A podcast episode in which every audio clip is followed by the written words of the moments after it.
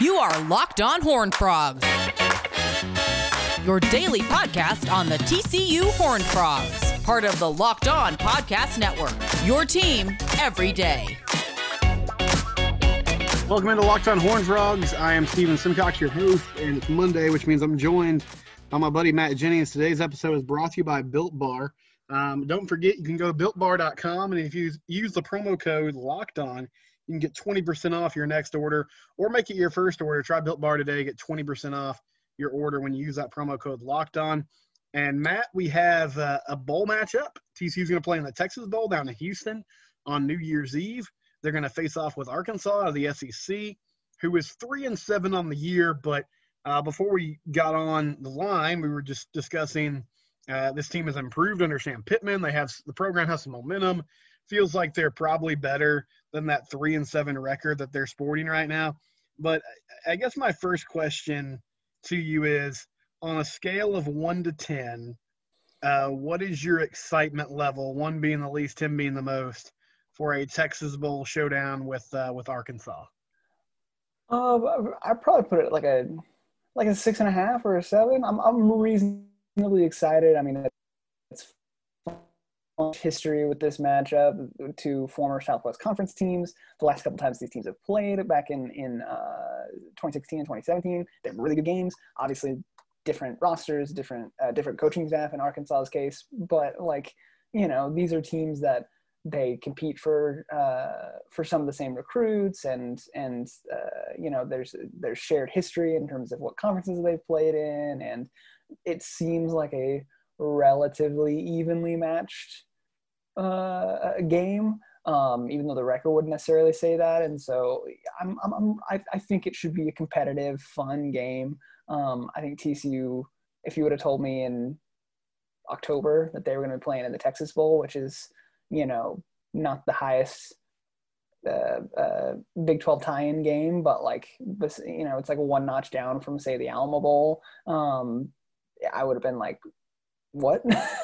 I would have been very, very surprised. So I think, I think the team, I think TCU should obviously be very excited about uh, getting from one and three to getting into the Texas Bowl. You know, obviously all the weird circumstances for this season notwithstanding, Arkansas is in this game with three wins. So it's yeah. kind of hard to to judge exactly you know, the merits of each team. Um, uh, you know, that obviously didn't totally play into bowl selections as it normally would, but I, I think it's going to be a fun matchup for sure. I'm pretty excited about this. I uh, I really like bowl games, or I just I like my teams to get to bowl games. You know, the TCU, the team I root for, obviously. Um, a couple years ago when they finished seven and six. I know finishing seven and six and finishing five and seven as they did two seasons ago, like there's not a big difference, but it just felt a lot better. Like it, it feels so much better. Mm-hmm. You can end the season on a win when you can get to a postseason game, even if it's just one of these sort of silly exhibitions. Uh, I would totally have understood if they said, "Hey, we don't want to play another game. We're sort of, you know, done with following all these protocols and keeping everybody in a bubble. Um, but I'm I'm reasonably excited. I think it's going to be a good matchup as you laid out there, and, and sort of a good um, measuring stick, it, it, especially in some key areas for this offense and defense against a, a solid opponent from an SEC school. Their record notwithstanding, and some interesting subplots here. So the first one is Gary Patterson uh, going up against Kendall Briles, who was the Arkansas OC, son of Art Briles. Um, Art and Gary hate each other, hated each other's guts.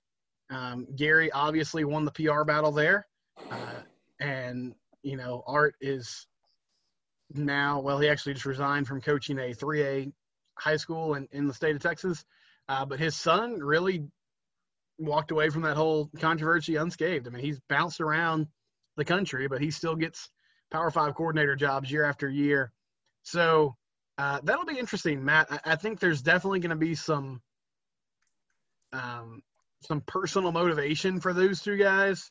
And I haven't watched a lot of Arkansas's offense. I know Felipe Frank's the former Florida quarterbacks there, but um, Kendall obviously knows what Gary likes to do pretty well and is is going to try to exploit it with with throwing the ball down the field and running up tempo and and the TCU defense has been really good down the stretch. So that so that should be a fun aspect of this game. I think so. You know, we we we would be remiss to not mention why why the whole uh, why Kendall Briles is is kind of a um, a problematic hire for Arkansas. I think I think Sam Pittman has put together a really good uh, coaching staff there. Coaches who are obviously very competent in terms of what they do on the field. But Kendall Briles one of many coaches on the uh, on the Art Briles staff at Baylor who right. were mentioned in these investigations of uh, into sexual assault and domestic violence that ultimately led for led to Art Briles being ousted there. Um, not really a good way to transition out of that, but it's a it's the reason why um, Art Briles, to your point, has not been able to get a college coaching job again yet. Uh, but since he, but since Kendall was not named um, by name in the Pepper Hamilton report, um, he and a bunch of the other staff members have been able to kind of um, have had a, enough plausible deniability, I guess, to to get other jobs. And, and Kendall has has um, has fielded some really good offenses at his stop since then. At, he went to FAU and with Lane Kiffin and did a good job there. He went to Florida State and he was, you know, um, he had an awful offensive line, but schematically um, they were doing some fun stuff, and and and um, and then he was able to leverage that um, into. Um, um, he's now at he's obviously now at Arkansas, and so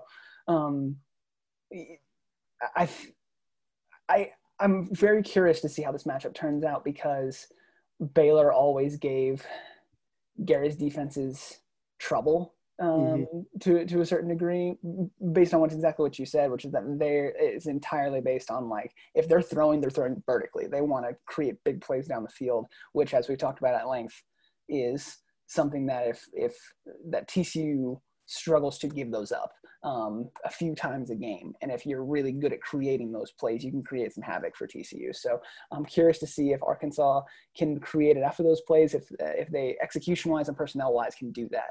Um, because if they can, then they can they can really give TCU headaches and, and put TCU in a position they don't want to be in on offense, which is playing from behind. Um, so we'll see what happens there. And then Barry Odom, who's the defensive coordinator that Pittman hired, who former head coach at Missouri. He brought Sam Carter with him from Missouri, former TCU safety, uh, uh, former TCU great, um, and he's and they've done a phenomenal job with that defense. Um, this is a team that went 0 and 16 in the SEC the last two years, and they won three SEC games this year. Um, three and seven doesn't look amazing on paper, but considering what they were before Pittman got there, what he's done with putting together that staff and recruiting and getting them to again through from no SEC wins in 16 tries to three uh, in 10 tries. He's he's doing some really good things. I'm really impressed with what he's done there so far. Yeah, I am too. And, and the Sam Carter um, mention is is a good one as well. You know, if anyone understands that defense, it's Sam Carter. He played that pivotal safety position uh, for a number of years at TCU and, and was part of some really good defenses, some really good teams. So um, they're going to have a lot of intel between you know, Kendall being in the Big 12 for a long time and Sam um, playing on that team and, and, being coached under Gary Patterson on what this defense does. And, and yeah, that's been an amazing turnaround for Arkansas. Like when I heard the SEC was going to a 10 game conference only schedule, one of the first things I thought was, well, Arkansas is going to go 0 10 because um, I just didn't see them winning a game. You mentioned that they were so terrible in conference against Chad Morris. And you remember too, Matt, like they lost to UNC a few years back. And like UNC ran a, a fantastic fake punt or, or fake punt return where the guy just sort of stopped and acted like he called fair catch, but he didn't. And he ran to the end zone. And that was the thing that was remembered from that game. But they didn't even need to do that. Like they were beating Arkansas so badly in their place that they didn't even really need to run a fake punt like that, but they just right. did it to clown them. Just just for fun. Just for fun. So that's how bad the Chad Morris era was in Arkansas.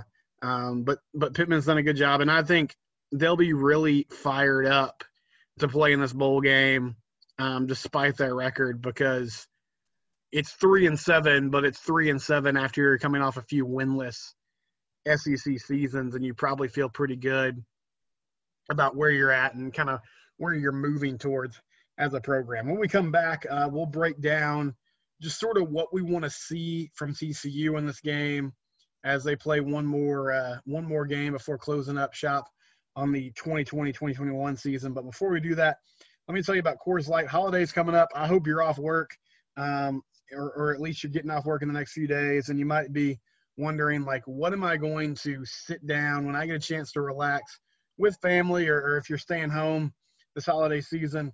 Uh, when I get a chance to unwind, what beverage am I going to grab? I'd encourage you to grab a cold Coors Light. It's the one I choose when I want to unwind. It's cold lager, it's cold brewed. It's literally the beer that's made to chill. So if you're watching bowl games over the next few weeks, make sure you have a Coors Light in your hand. You can get it sent straight to your door if you go to get.coorslight.com. Again, that's get.coorslight.com. You can get the, the beer sent straight to your door. You don't have to get out and about and fight that holiday traffic and that rush at the grocery store as everybody's trying to get those last minute items. So get.coorslight.com is the website to get it delivered to your place. Uh, please always remember to celebrate responsibly. Coors Brewing Company, Golden, Colorado. There's a lot of football going on right now, guys. Uh, college football, the NFL, and there's only one place that has you covered if you want to make some money, and that's Bet Online.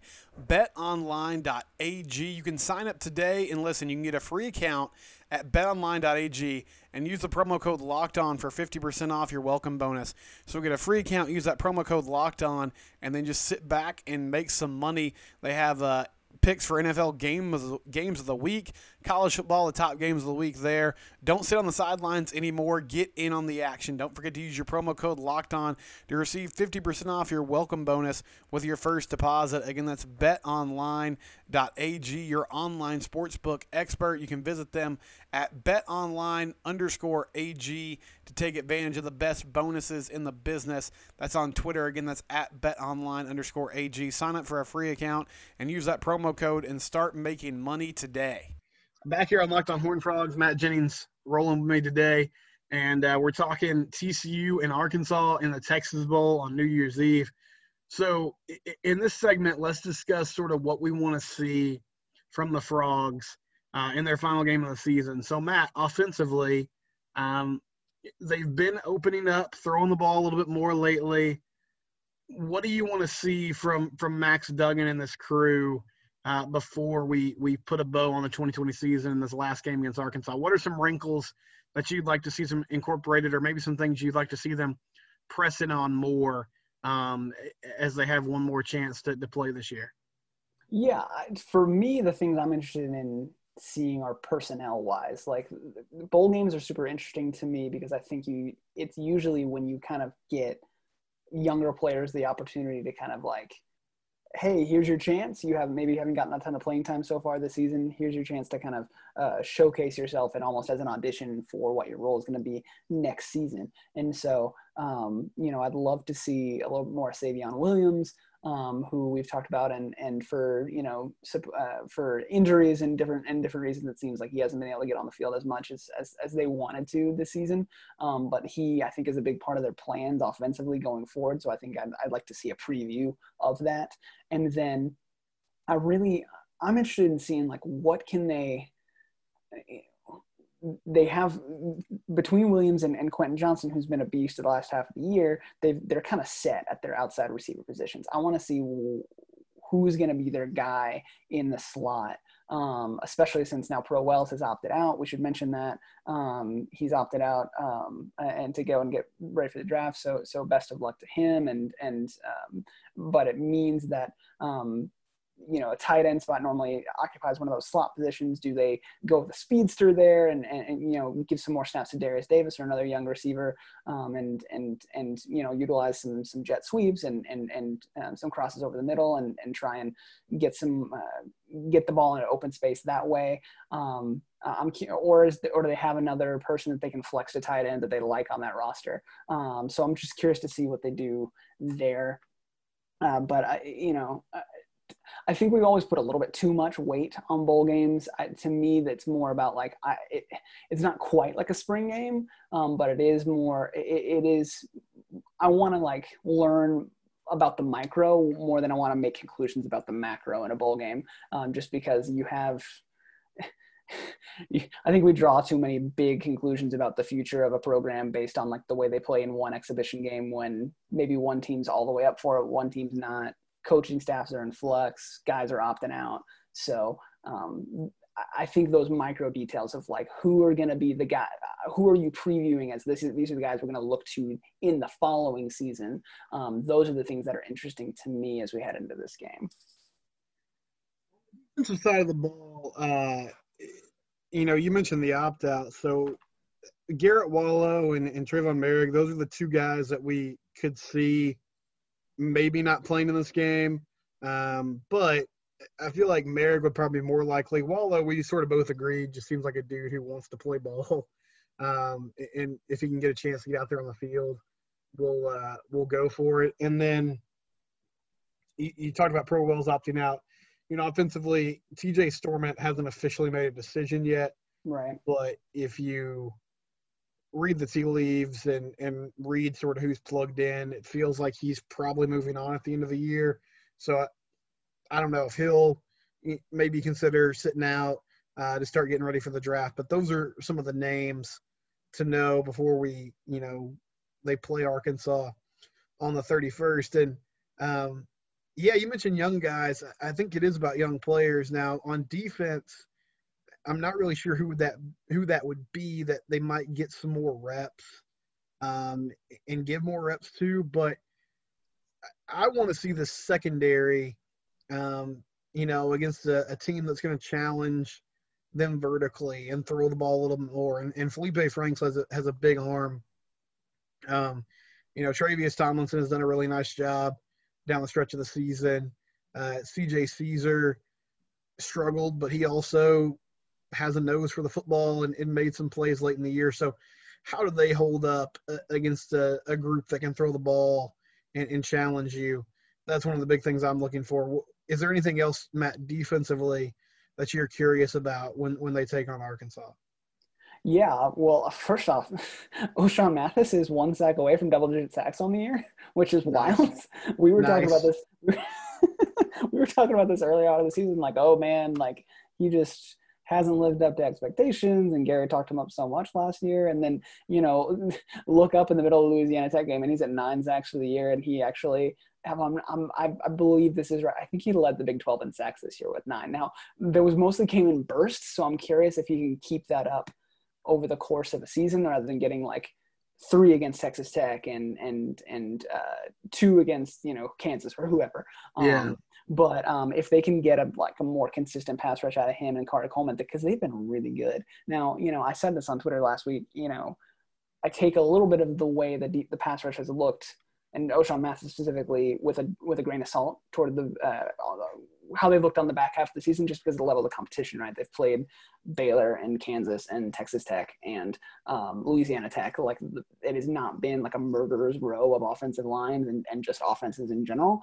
But the fact that they have improved, you know, good teams do that to teams that they're better than you know like they've they have fulfilled the expectation that they're supposed that they've done what they're supposed to do against teams that they're that they should have beaten and and teams that they should have been able to to find um, matchup advantages with and that's what they've done. So can they um, you know that is as we talked about last week that's not something that they were doing a lot of earlier on the season when they were playing iowa state or they were playing kansas state um, and so I'm curious to see, you know, against you know the vaunted SEC, if an, uh, against the vaunted SEC offensive line, how do they do um, in that scenario, uh, rushing the passer? Um, because I do think they're, you know, that's a pair that I think has a lot of potential to be really good. Um, and then again, the young guys, you know, does Earl Barquet get out there a little bit more? Does Patrick Jenkins get out there a little bit more? And do they cause a little havoc at defensive tackle as well? Um, those are the things that I'll be curious to see um, because it, really, if you want to disrupt uh, a Briles offense, um, you've got to, they get the ball out of their hands so fast um, you if you can if you can really disrupt the offensive line's blocking and kind of blow up the play before it starts, that's going to be your best chance to kind of um, get them behind the chains and get them off the field fast. Yeah, Mathis definitely sort of has a tendency to really show up against against bad teams, yeah. and I mean that's that's not a bad thing, as you said. I mean, if if you're a good player, a good team, You know, that's part of the job. You got to make people who are not as good as you look like it. Um, but but there is some inflated numbers there. But overall, he's had a good season. And yeah, I think both sides of the ball, O line and D line, you, you're facing a team from a conference that is known for just dominating people in the trenches. So this will be a good test for them as they take on, you know, a vaunted SEC group up front. Uh, when we come back, we'll sort of look at Arkansas a little bit deeper. I, I know Matt had been looking at some some analytics and and some numbers for the Hogs, so I'll ask him about that, and, I'll run down some of their top performers for the season. Before we do that, though, uh, are you looking to get you know bulked up, or are you trying to trim some weight before the holiday season? Um, maybe you should try a delicious but nutritious snack as well, and that's Built Bar. Um, Built Bar is the most delicious protein bar on the market. Uh, they have some great flavors like German chocolate, peanut butter, also some uh, more creative flavors like cookies and cream, lemon almond cheesecake, and it's only 180 calories. It's five grams of fat. It's only a, a couple of grams of carbs, so it's good for you. It's going to fill you up, and as I said, it's delicious. And if you're sitting there saying, "Well, you know, Built Bar, like protein bars. I'm not a big protein bar person. I'm not going to spend a lot of money uh, to try this out. Well, here, use this promo code. Go to builtbar.com and use the promo code locked on, and you get 20% off your order. Uh, it's also a good Christmas gift. Now, you need to get that done today if you're going to give it to somebody for Christmas. But again, that's builtbar.com, promo code locked on. Uh, visit builtbar.com today and make your first order or make your next order and, and get a little bit of a kickback uh, because you listen to the Locked On Podcast Network. Final segment here with Matt Jennings on a Monday edition of Locked On Horn Frogs. So, uh, Arkansas coming into this game, as I said, Felipe Franks is their starting quarterback. Um, he has t- over 2,100 yards passing on the year. He's completing almost 70% of his passes, 17 touchdowns, only four picks. So, a really efficient season for Franks. Um, they're running the ball well uh, with uh, with Trelon Smith, who has 710 yards on the season and five touchdowns. And then they, they spread the wealth pretty evenly in the receiving corps. Treylon Burks has 821 yards on 51 receptions. Um, Mike Woods, 619 yards on 32 receptions. So this is an offense that is playing well, uh, that's putting up some pretty ridiculous numbers in the course of a 10 game season. And is fairly balanced. I mean, almost a, a thousand yard rusher, um, a couple guys and the receiving corps that's flirting with a thousand yards as well. Matt, I know you were looking at some some deeper numbers this afternoon. What did you find uh, when you were looking? I'm guessing probably S and P plus from Bill Connelly uh, for for the Razorbacks. Yeah, so uh, Arkansas is sitting here at 58th in SP plus according to uh, ESPN's Bill Connelly, um, 57th on offense nationally, 67th on defense, and 110th in special teams. So, um, strangely enough, the place where TCU might be able to get the biggest uh, the biggest advantage in this game is on special teams. Um, so, so paging Darius Davis um, in this game, and paging Darius Davis and Griffin Kell. Um, but no, so I think um, as we said before, I think Arkansas's defense has improved a lot, but that 67th number, um, that's not as intimidating as you would have thought for for an SEC defense. Again, you know, we stereotype about that all the time, but um, it, it's not as much of a mismatch. TCU's ranked 75th on offense and SP plus um, uh, for comparison, so it's a pretty evenly matched thing there. So it's just a matter of um, really who's going to execute better and who's going to deliver. Um, on the flip side, TCU's defense is, is in the top 20 uh, nationally uh, in SP plus compared to uh, Arkansas, which is just sitting there at 57th. Um, so TCU, um, you know, again, if they execute, if they don't give a bunch of those big plays, um, they should be in a uh, they should be in a fairly good spot um, in that matchup. Um, the other thing I wanted to point out, you know, again on defense, Arkansas um, in terms of yards per play. So this adjusts obviously for you know in the in the Big 12, TCU is going to face a whole lot, uh, probably a lot more plays per game than Arkansas would in the SEC. Although the SEC has changed now, we saw that in the SEC title game on Saturday. you know, you're facing a lot more more offenses that go up tempo. But as a general rule, the Big 12 plays faster and you and you defend more plays. Um, so instead of yards per game, I like to look at yards per play given up. Um, TCU on defense is ranked 35th in the country. Arkansas is 72nd. So um, you know when you adjust for the number of plays, Arkansas um, is is is given up about you know is given up about like you know more than half of what you need to gain on first down. Um, so that's worth noting. I think I think this is not as as bad of a matchup for the TCU offense as you would have uh, would have expected if you can execute and if you can you know do what you've done the last few weeks, which is hit those vertical shots downfield. Um, we know that they can run the ball, but is if you're only able to do that in this game, if you can't, if they don't have to respect your passing game, then then you're gonna be um, you're going to be in a much tougher spot. So uh, it's going to be a it's going to be really important for Quentin Johnston um, and and maybe a couple other receivers. Again, maybe Savion Williams, maybe Darius Davis to make some plays downfield, so that they have to really respect Max Duggan in the passing game. Again, he's looked better the last few weeks, so we'll just see what happens. Matt, let me end this with some rapid fire questions to you about uh, the coaching staff. Is Sonny Cumbie back on this coaching staff next year? I guess I'm gonna say yes. I I, I think I'm not sure it's right, um, but I think that they are. Um, I think the back half of the season probably saved him and Doug Meacham and Jerry Kill. N- not that all of them were going to get fired, but I think it's it, it kept from any it kept any major shakeup from happening. Is it more likely that Doug Meacham or Jerry Kill is holding the play sheet and calling the plays next season? I still think it's Doug Meacham. I, I, think Doug Meacham would rather would rather go back into semi-retirement than not be the one calling plays. And do you feel like they add anyone, or do, they, do you think they add a fourth offensive coordinator to the mix? I don't know about that. I, I would be curious to see if they, you know, if you just if you just want to bring more cooks into the kitchen, I will be curious if to see if they bring in an analyst of some kind. We know, like in the 2017 season, they brought in Sonny Dykes, and I think Sonny Dykes was actually, um, you know, fresh off his, uh, uh, fresh off leaving Cal. I think he actually brought some interesting stuff to the table and helped them out a lot that season. And in, Sonny Cumbie and Curtis Luper's first seasons, um, first season as uh, as the as the co-offensive coordinator tandem.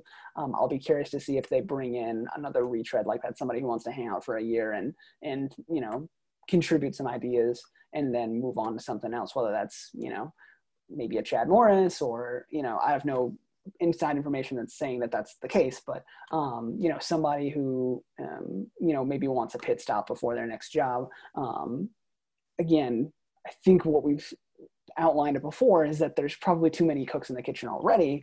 Um, but mm-hmm. um, but if if there's some sort of change or addition that's going to happen, that's what that would be what I would think. I Because I, I, don't think anybody's getting.